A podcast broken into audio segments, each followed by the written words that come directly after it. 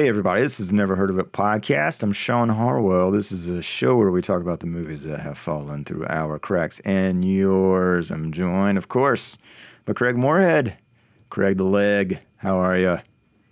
Um, uh, I got a leg up on you, Sean, because I'm doing great this week. Oh, good to hear it. You know, last week you, or, or two weeks ago, Yeah. you didn't use that word, did you? No, I didn't. No, I didn't. I'm, I'm kind of on a, I'm just on an emotional roller coaster, Sean. Yeah. Uh, it's, it goes from great to okay, back to great. It's pretty crazy. Well, without the lows, how do you appreciate the loop to loops, you know? Exactly, Sean. Exactly. How about you? How are you doing? I am outside the roller coaster. I'm just looking and I'm like, I'm gonna vomit if I get on that thing. So Oh. uh, I don't know what that means in turn of terms of how I'm doing emotionally, but uh, I feel fine. Well, okay, good, good. I'm glad to hear that at least. Yeah. Um, I'm good. I'm good. Uh, you know, we're powering through September here and trucking right along towards the season that we all love.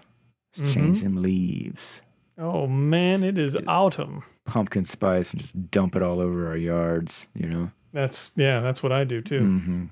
Well, it'll be a good time, and until then, people are just gonna be stuck inside because you know it's like those dog days of summer where it feels like it should be colder than it actually is. You don't want to be outside; you want to be inside, listening to our podcast and communicating with us. So, why don't you tell people where they should come do that? Oh, that's a great idea. Uh, you can, if you want to get in touch with us, you can find us on Twitter at Never Podcast. Find us on Facebook at Never Podcast. Instagram, you'll see us at NHOIT Podcast. That's N H O I T Podcast. And if you're just looking for episodes, you're looking for where you can find actual episodes of the podcast, you'll find them on Spotify, Apple Podcasts, Google Podcasts, Anchor, Overcast, Breaker, Pocket Cast, and Radio Public. And, uh, you know, if you're so moved, please subscribe and leave a review because it helps people find our podcast. Um, and that is uh, something we're always uh, wanting. What? We're always greedy for people. No? I don't know. Yes, Uh, praise horse. Yes, yes, absolutely. Uh, d- d- does the term vainglorious apply to us? I, I I just like heard it. that I recently, so. and I was like, I like that vainglorious. That sounds about right. Well, Sean, let's get started on this vainglorious uh, tee up that we've got before us here. Yeah, let's do that. We are talking about a movie that I had seen the poster for uh, not that long ago, Craig, and then boom, in my email inbox comes the message from you. It's like, hey, what about this movie? Yeah, I'm like, yeah, let's do that. So here we are. We're talking about The Watermelon Woman. That's exactly how it went down, folks. Uh, this is from 1996. I knew very little about this movie at all, other than uh, just was seeing the poster pop around on uh, Letterboxd.com, I think. So we have a comedy, a drama, a romance, all in one film. All in one? Wow. Can you even believe that? This That's a movie's lot of value. unrated. That's how crazy it is. Unrated. Oh, yes. They're like, you got ratings? We don't need them. Mm-mm. Get it out of my face. That's so IMDb tells us this is a young black lesbian filmmaker probes into the life of the watermelon woman, a 1930s black actress who played mammy archetypes. So that's interesting. Also, feels extremely uh, relevant at a time when people are getting upset about uh, Aunt Jemima and uh, Sure the poor, poor syrup that doesn't actually taste like real syrup at all.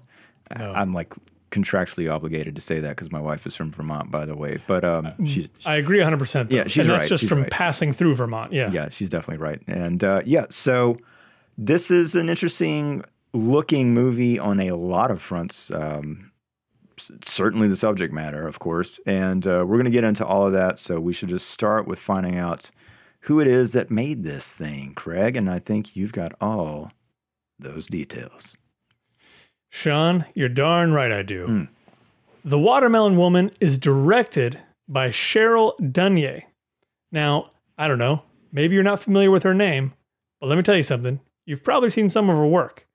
Cheryl Dunye, lately, she's directed episodes of Dear White People, Queen Sugar, and the brand spanking new Lovecraft Country, which I have not checked out yet, but I'm looking forward to. It. It's like a Jordan Peele produced Ah, Yeah, show. that's crazy because literally I'm looking at IMDb and the top ad portion is Lovecraft Country. Yes. There's an ad on the side. Uh, let's see if I scroll down. Uh, I had no idea that she was directing episodes of, of that or any TV right now, so that's great. Yeah. Uh, she's in pre production, according to IMDb, for a feature right now called Black is Blue, Cool. Which I'm going to guess is based on a short that she uh, made uh, a, while back. Uh, she also wrote the movie. Cheryl, she's tended to write uh, her own original material. And another writer, Doug McKe- McKeown, McKeon. I'm going to say Doug McKeown. McKe- mm-mm. I'm going to say Doug McKeon. Again, you just play the odds. You say it about five, six different ways. One of them's bound to be right. And one of them's right. One of them's got to be right. Uh, and this appears to be the only thing Doug ever worked on. Hmm. And considering, yeah, how it's it's made this sort of resurgence, yeah. all of a sudden, uh, what more did he need to do? I don't know. I don't. I don't know if he needed to write anything else anyway. We've got a movie that has that has producers yet again, and being a independent film, boy howdy, are there a lot of producers. Oh, A lot of people Okay. came together, worked hard to make this happen. We've got uh, Barry Swimar, who also produced Paris is Burning. Hmm. We've got Cheryl Dunye herself. We've got Benjamin Goldberg as an assistant producer. Benjamin uh, also did a lot of art department work on movies like 12 Monkeys. Uh, we've got Alexander Juhasz. Don't know if that's how I pronounce it exactly, but I'm going for it. Alexander Juhasz, as a co producer, also uh, produced uh, the movie The Owls. We've got Burke Moody, who also uh, produced Greatest Sports Legends. We've got Kate Wilson, who also is a producer on Raising Victor Vargas. Oh, I love that movie. Yeah, it's a great movie. We've got Zoe Leonard. We've got Michael Light as an executive producer. We've got Annie Taylor and Judy LeBold and Joy Melanowski. And those folks, this is their only producing credit. Oh, but dang. Uh, yeah, That is a lot of producers. it's a lot of producers. Uh, we still got some more to go. Sit back. Okay. Uh, and then we've got Benji Blanco and Mark Smolowitz, who are the restoration producers. I'm going to guess who did sort of restoration on Watermelon Woman and have brought this new version to the market, Cool. as far as I understand. Yep. Uh, music in the film is done by Paul Shapiro, who also did music for the uh, the movie Girls Town, which I don't know if you remember we talked about. I don't remember the episode now, but it was when we did the movie uh, Dogfight. Uh, Okay. Lili Taylor's in Yeah. that in Girls Town. I think I believe it was her first movie. Huh. Talked a little bit about it. Love Dogfight, man. That was so good. I was thinking about that Dogfight's recently. such a good movie. Yeah. Our, our DP is Michelle Crenshaw. She has eight other credits, including one called Shooting Women. Ouch. Yeah. But that's about camera women in, in film. Oh, okay. Right. Sort of play on words, not so much a violent. Gotcha. Yeah. And we've got uh, a movie that is edited by a person named Annie Taylor. Now, you heard of Annie Taylor up in the producers. You're right. Credits. We did. So she did some producing, she edited the film, still her only credit. Hmm. This is it. You get when you finish it and you did it right, you just say, "Don't need to do that again. Yep. I'm to go do something else." That's how I feel about podcasting. Precisely. Just waiting to get it right. As soon as we get it right, yeah. uh, casting by Gail Lloyd. That's her only credit. And also Mike Lemon, uh, who uh, was casting department on movies such as 12 Monkeys and Unbreakable. Got a lot of got a lot of ties here, a lot of connections here between folks.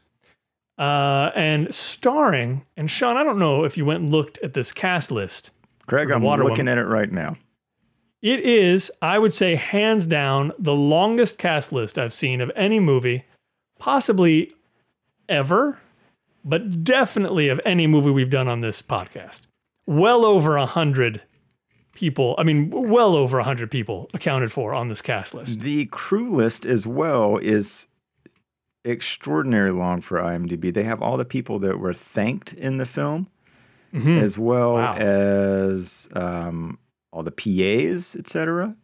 You just uh, you don't. It's nice to see, honestly. Somebody I think just went through and did every single credit and included it and linked it to IMDb, which 100%. it's the longest one. I've ever seen in my life. Yeah. on IMDb. But good. It's definitely the longest. I'm not going to cover every You're single not person in the okay. cast. Oh, geez. I'm sorry. Okay. I don't. I don't have enough tape in my cassette deck to record that What about much the guy audio. that played grungy white boy? Yeah, no, I know. I know. It's David Hansen, by the way. Oh, Just fair enough. sure that he's yeah. I mean, I'm fascinated to know, yeah, where all these people fit in to this movie. Seriously, how, if if they got paid, the budget would be astronomical, which I know it was not. So Absolutely. anyway, let's get let's focus on the ones that are really gonna Indeed. seen. starring Cheryl Dunye as Cheryl. Uh, Cheryl Dunye has appeared in such movies as The Owls and Dropping Penny. We've got Guinevere Turner as Diana. You would have seen Guinevere in such movies as American Psycho, uh, and also on the series The L Word from about 2004 to 2009. Yep. Uh, Camille Paglia. Does that name ring a bell to you? It does. I don't know why. That's exa- exactly the same experience. Uh, Camille Paglia plays a character named Camille Page, but Camille Paglia is a famous social critic. Uh, critic. She would be criticizing my my ability to pronounce words. Sure. She's a famous social critic. God.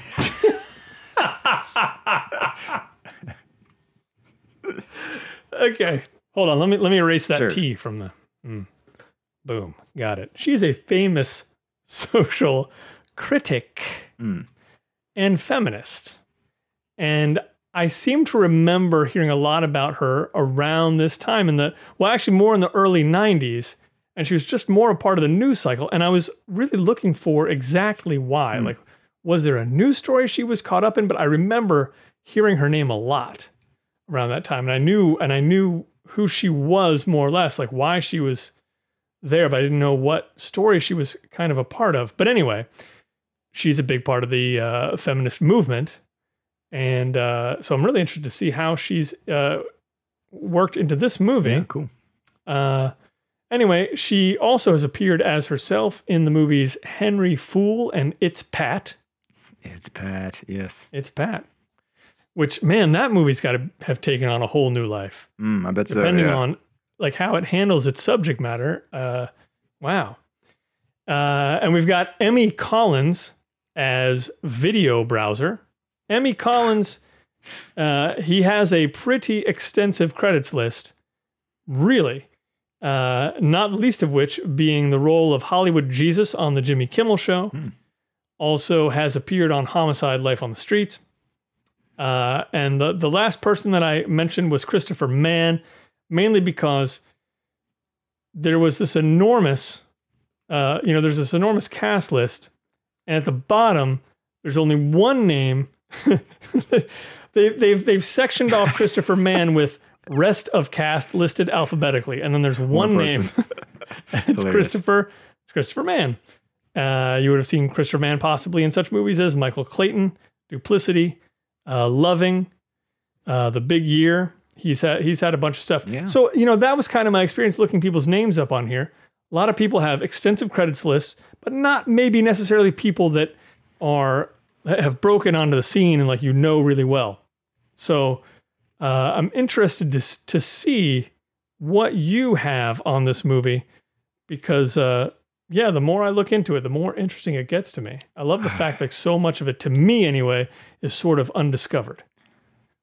I'm just still stunned. Uh, There cannot be this many people in this movie. That is impossible. There's no way. I don't know. I don't know. I mean, maybe maybe every single face in the movie, every background person walking by, is is in the credits. I, I have Maybe. no idea. I'm I'm so curious. Yeah. I'm extremely curious. We'll find out very soon. Okay, so yeah, um, not not a ton here, but we will go through it. What I found. So it, it looks like the genesis of this movie began as an idea in '93 when Dunye was doing research for a class she was taking on Black film history. And unsurprisingly, not finding a ton of information on black actresses in the early days of film. And a lot of times, even you know, the ones that were appearing in movies, credits were just not in the film. They just were not credited, right? It was the Mhm. opposite of the IMDb page for the Watermelon, Watermelon Woman, right? right. And um, from this, that sort of spawned an idea, sparked the embers of inspiration, you might say, Craig. And Dunye got a grant from the National Endowment for the Arts to the tune of $31,500. I was like, okay, that's, that's interesting enough, right? Yeah. No big deal, but great. Good for good for them. Sure. Much more to this story in a second, but so they were able to raise a total of three hundred thousand dollars, and the grant was part of this. And they did a fundraiser. They took donations from friends. Maybe they let them all be in the movie. Apparently, I don't know. um, get judging from that cast list. But I thought this was kind of interesting and something maybe independent filmmakers should think of as as well. Um, I don't know how successful it would be today, but very curious. One of the ways they made money is something that plays a part in the film, which again is is sort of looking into a fictional actress, right, from the 30s. Mm-hmm. So they had to create all this stuff because they said, you know, they did research and they looked at the Lesbian History Archive and the Library of Congress. Didn't find what they needed from an archival sense, and also you had to pay for the for the usage of that. I think for some of these places, right? So they didn't have the money for that. So just decided you're, we're just going to have to create these things to be in the movie itself. So they staged a photo shoot, and they used a uh, NYC photographer named Zoe Leonard, and created over 70 images that they would use as photographs of this fictional actress for the film itself. But then they exhibited those photos at galleries. They published a book, and they auctioned off some of the photos. Um, and at least part of that money went to help fund the film. So that's really smart, right? You're sort of using stuff you'd have to do anyway from a production design standpoint and using it to fund the eventual film. Kind of cool, Yeah. turning it into art itself. So it's all good, right? Yeah. Not exactly. Oh. There's at least one sex scene in the film, which got called out in a review, and I think in a positive way, just to talking about how it was like a, a, a pretty, you know, unusual and significant scene of lesbians at the time, right? Not seeing Sure. a ton of sex scenes like this unless it's done by male filmmakers and probably through a completely different lens. But because the National Endowment of the Arts had given money to this, right? Right. Suddenly you get some controversy. So Julia Duin, who was uh, at one time the religion editor of the Washington Times, wrote an article questioning the ethics of the grant. That hits the press. Who else is reading the Washington Times? Congress. Oy. Congressman. Peter Hoekstra, I think is how you pronounce it, or Hextra, who was a Republican from Michigan and is currently serving Craig as the U.S. ambassador to the Netherlands, naturally had to get out his pen and paper and write a letter to the NEA chairwoman stating that the movie, quote, is one of several gay and lesbian themed works that raises a serious possibility that taxpayer money is being used to fund the production and distribution of patently offensive and possibly pornographic movies. Jesus. I can all but guarantee he never saw a second of Oh, this absolutely movie not. when he wrote this, right? Right. Especially that po- possibly pornographic part, right? So there's no Sure. way he'd seen this, yeah, um, or he did and got off on it, and of course that's a whole other can of worms. Anyway, um, I probably should have to be careful with saying all. I don't care. He's come arrest us. Um, Right. spokesperson for Hextra said, quote, he had no problem with gay content, just those that contained explicit sex. Right. And because of all of this, the NEA did indeed restructure the way that they gave grants. And now I think they only do so to specific projects rather than funding straight to arts groups themselves for disbursement, which I was thinking about that on the one hand. It's like, well, maybe that makes sense. You know, you, you want a grant, you tell them about your project, and they decide from that. But on the other, I'm like, well, I don't know if that, like, does that le- uh, leave a situation to be more sort of politically biased as far as what they're picking? You know, if it's somebody who's got some sort of influence, blah, blah, blah, versus no, like these are the arts groups that we work with. We just give them to them. We don't even want to know what the specific project is. They'll figure that out. And so I, I don't know I mean, uh, to what me, the sort yes. of long term ramifications of this change have been, if any. But it's unfortunate that it, if it came about partly because of this, that's just ridiculous. Yeah, I don't know. Forget like It's it was a simpler yeah, time in a way that that's the sort of like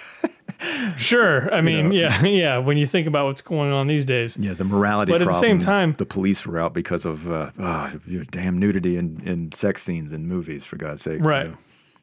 But a part of me wonders though too is like what what part does it play in in in where we're at now that like uh uh you don't want uh, a movie you don't want to help fund a movie that contains explicit sex scenes when the whole reason we exist as a people is because we have explicit sex with people. Like it's a part of every person's life but it has it can never be shown. But if you want to shoot somebody in the eye, that's okay. Oh God, yeah, yeah. Shoot as many people in the face as you want, but we cannot have we cannot show people having sex. I don't know. That's uh that's kind of dumb. It is kind of dumb, and frankly, the NEA should be funding these kind of things. So, Yeah. uh, but regardless, they got their grant before all this nonsense happened, and they made the movie in Philly. Completed the film, and in February of '96, it premiered at the Berlin Film Festival. It played the Toronto International Film Festival, and then opened in the United States on March 5th, the day before my birthday, 1997. What a glorious year it was, Wow. Craig. That's Let's fantastic. see. I was uh, uh, about to be 20 years old on the nose the day after it opened. Uh, it did get a re-release, as you mentioned, in March of 2016, and I, I think has certainly taken on a new audience since then. Did not see any taglines, although I'm going to come back to something that is on uh, one of the DVD release uh, box uh, cover arts in, in a second because it's a pretty great blurb from the LA Weekly. So, uh, one also known as a Rubzuyarka, oh, Rubzuyarka, is also Polish. Nothing on Google Translated. Did not detect it. I tried it as Polish. It, nothing. I don't know that this Made word word. exists. I have no clue. Um, but IMDb has it on there as if it's uh, absolute fact. So, our Polish listeners, help me out here. indeed. Okay, so box office. According to IMDb, this movie made $1,989 at the box office, which I feel like, Craig, if this is true, Cheryl, if you're listening, send us your address. I, I think between Craig and I, we can come up with $11 just so you hit that $2,000. Yeah. I mean, I, I yeah, just, let's not let this stand. Yeah, the OCD in me doesn't, I can't live with that number being what it is. Like, it's just too close too to being rounded. close. You know? yeah. Okay, so you want to take a stab? I did 96, even though it didn't mm-hmm. open in the US until 97, but it had its big festival life, excuse me, run in 96. So you want to take a stab at number one global box office this year? This was a monster, monster movie. For 96. Yeah. Was it actually a monster movie? No, Okay. not far off, but that's all I'll say. 96. Man, 96 is like a blank.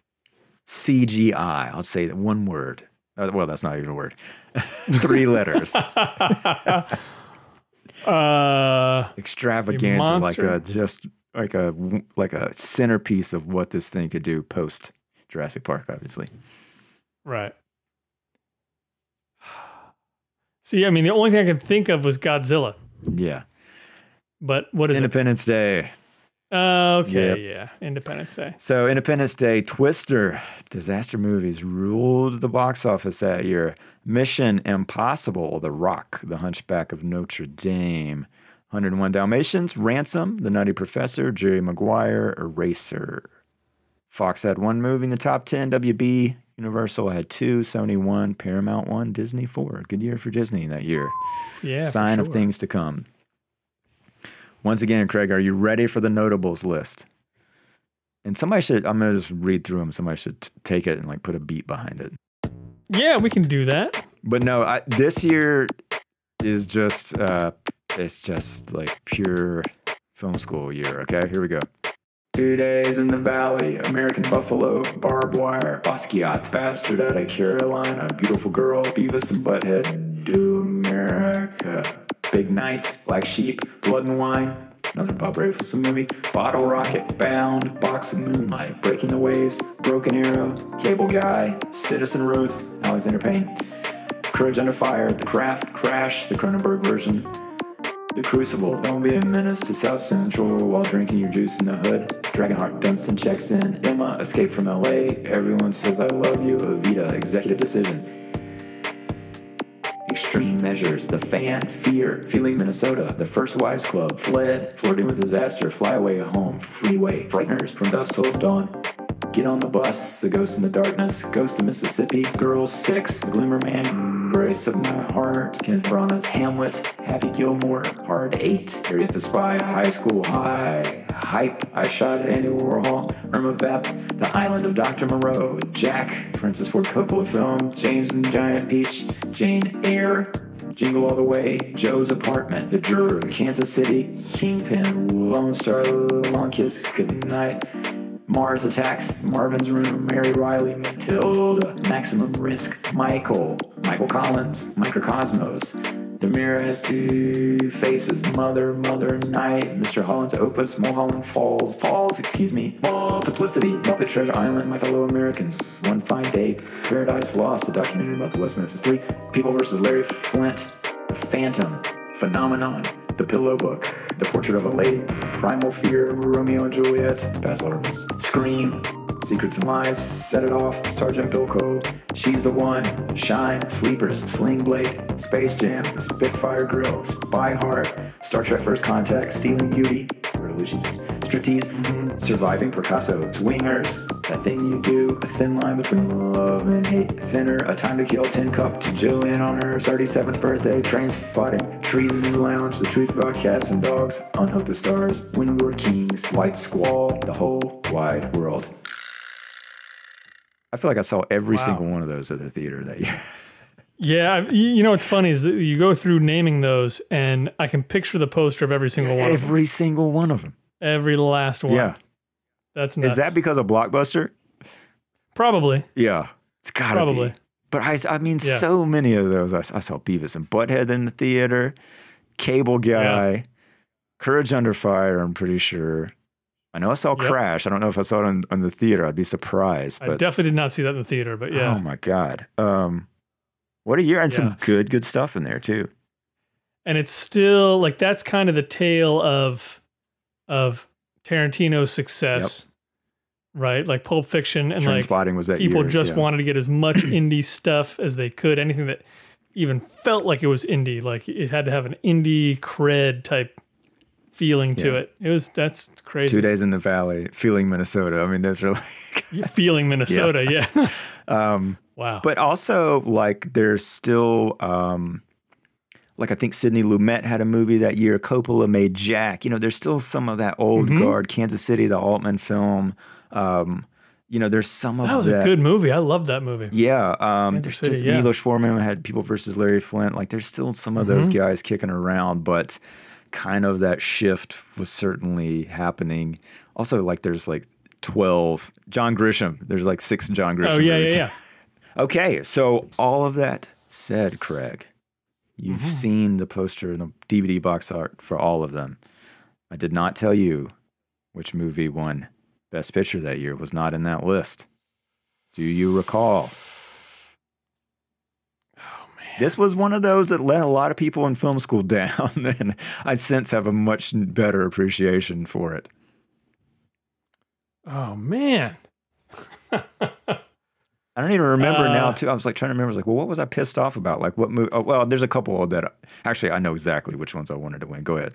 Was this the year of Shakespeare in Love? It was not, although it was Okay. similar reaction, I guess. Uh, give me a hint. I need a hint. Ralph Fiennes, Um, oh, English Patient. indeed. Yep. Yeah. Yeah, it, it won Best Picture. Anthony Minghella picked up Best Director. Geoffrey Rush won Best Actor for Shine.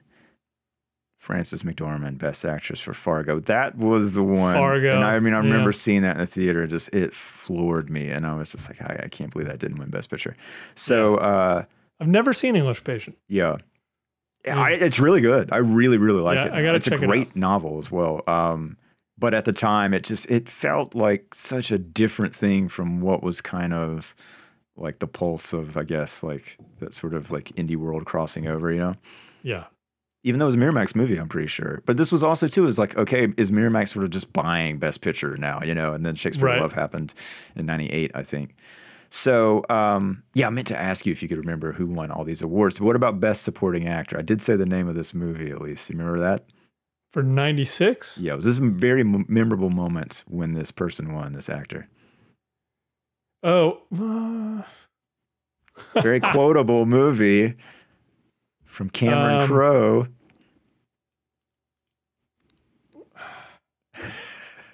God, I can't remember anything right now. Cuba Gooding Jr., Jerry Maguire. Oh, oh, oh, okay. Remember Yes. went crazy. Yeah, Jerry Maguire. Yeah, uh, Juliette Binoche picked up the supporting actress, and two, I have to mention screenplay this year because just I, I think monumental victories here, and uh, I remember being like such a big moment watching this show. Uh, Billy Bob Thornton won adapted script for Sling Blade, and I think got a standing ovation because it was just like he just seemed like he shouldn't be there, you know? like Right. just- I was like, who Right. let this person in here? But here he is getting an award. And uh, the Coen brothers won Best Original Script for Fargo. Interestingly, Yeah. the of all those movies that are recognized, uh, the movie that won Best International Film that year was a Czech movie called Kolya. I, I know sounds nothing really about this movie. Never heard anybody Yeah. say a word about it. So um, maybe I have to check it out. Huh. Uh, back to Watermelon Woman. It won the Teddy Award at the Berlin Film Festival that year, which I didn't know about this. So I did actually look this one up after not looking up Crystal Bear. This is for the best feature film with LGBT topics, which was a category they had established in 1987. So good job, Berlin. I had no clue. That's pretty cool. It also won the Audience Award for Narrative Feature at LA Outfest. And the blurb I wanted to read from the DVD art here, at least the international release, is from LA Weekly. The sort of film Spike Lee would make if he were both smarter and a dyke. wow. I don't. That's the only review I have, and I, I don't want any more. Like I just No, leave it at nothing's gonna be that. better I love that. that. Um, uh, the title, Craig, does that ring a bell to you at all? Of the Watermelon Woman? Mm-hmm. It does not. Me either, but it is a play on a 1970 film from Melvin Van Peebles called The Watermelon Man, Ah, which is something we maybe should check out here. Like, listen to this Yeah. uh, synopsis. An extremely bigoted 1960s era white insurance salesman named Jeff Gerber wakes up one morning to find that he has become black. it's inspired by Franz Kafka's Metamorphosis and John Howard Griffin's autobiographical Black Like Me. That I got to see that movie. That sounds amazing. yeah. Wow. So uh, yeah, that's that's pretty interesting to see sort of those ties to to that, and I think yeah, it just seems like there's been a lot of chatter about this movie on Letterboxd specifically now this year um, because of everything else that's kind of going on in the world, and uh, Me Too, I'm sure, and also Black Lives Matter and representation taking you know a much bigger stage than it has in the past. Obviously, for way too late than it should have. But um, yeah, I think it's great that that you mentioned watching this movie and us getting a chance to look at it uh, right now without really knowing that we were being topical. I guess Yeah. we picked it. So we will do our best to humiliate ourselves when we watch it and report back next week. Always. Always. It just comes naturally. So this is also streaming on Amazon Prime Video, it appears. So check it out. Hour and a half. I'm sure you can find the time. And if do. you've seen it, let us know. If not, come watch it with us, and we'll be back next week to tell you all about it. Craig, mm-hmm. any last words? Yes. Vainglorious means excessively proud of oneself. Hmm. Let's, Is that let's all think at? about that. That's absolutely where we're at. Sweet. All right, bye.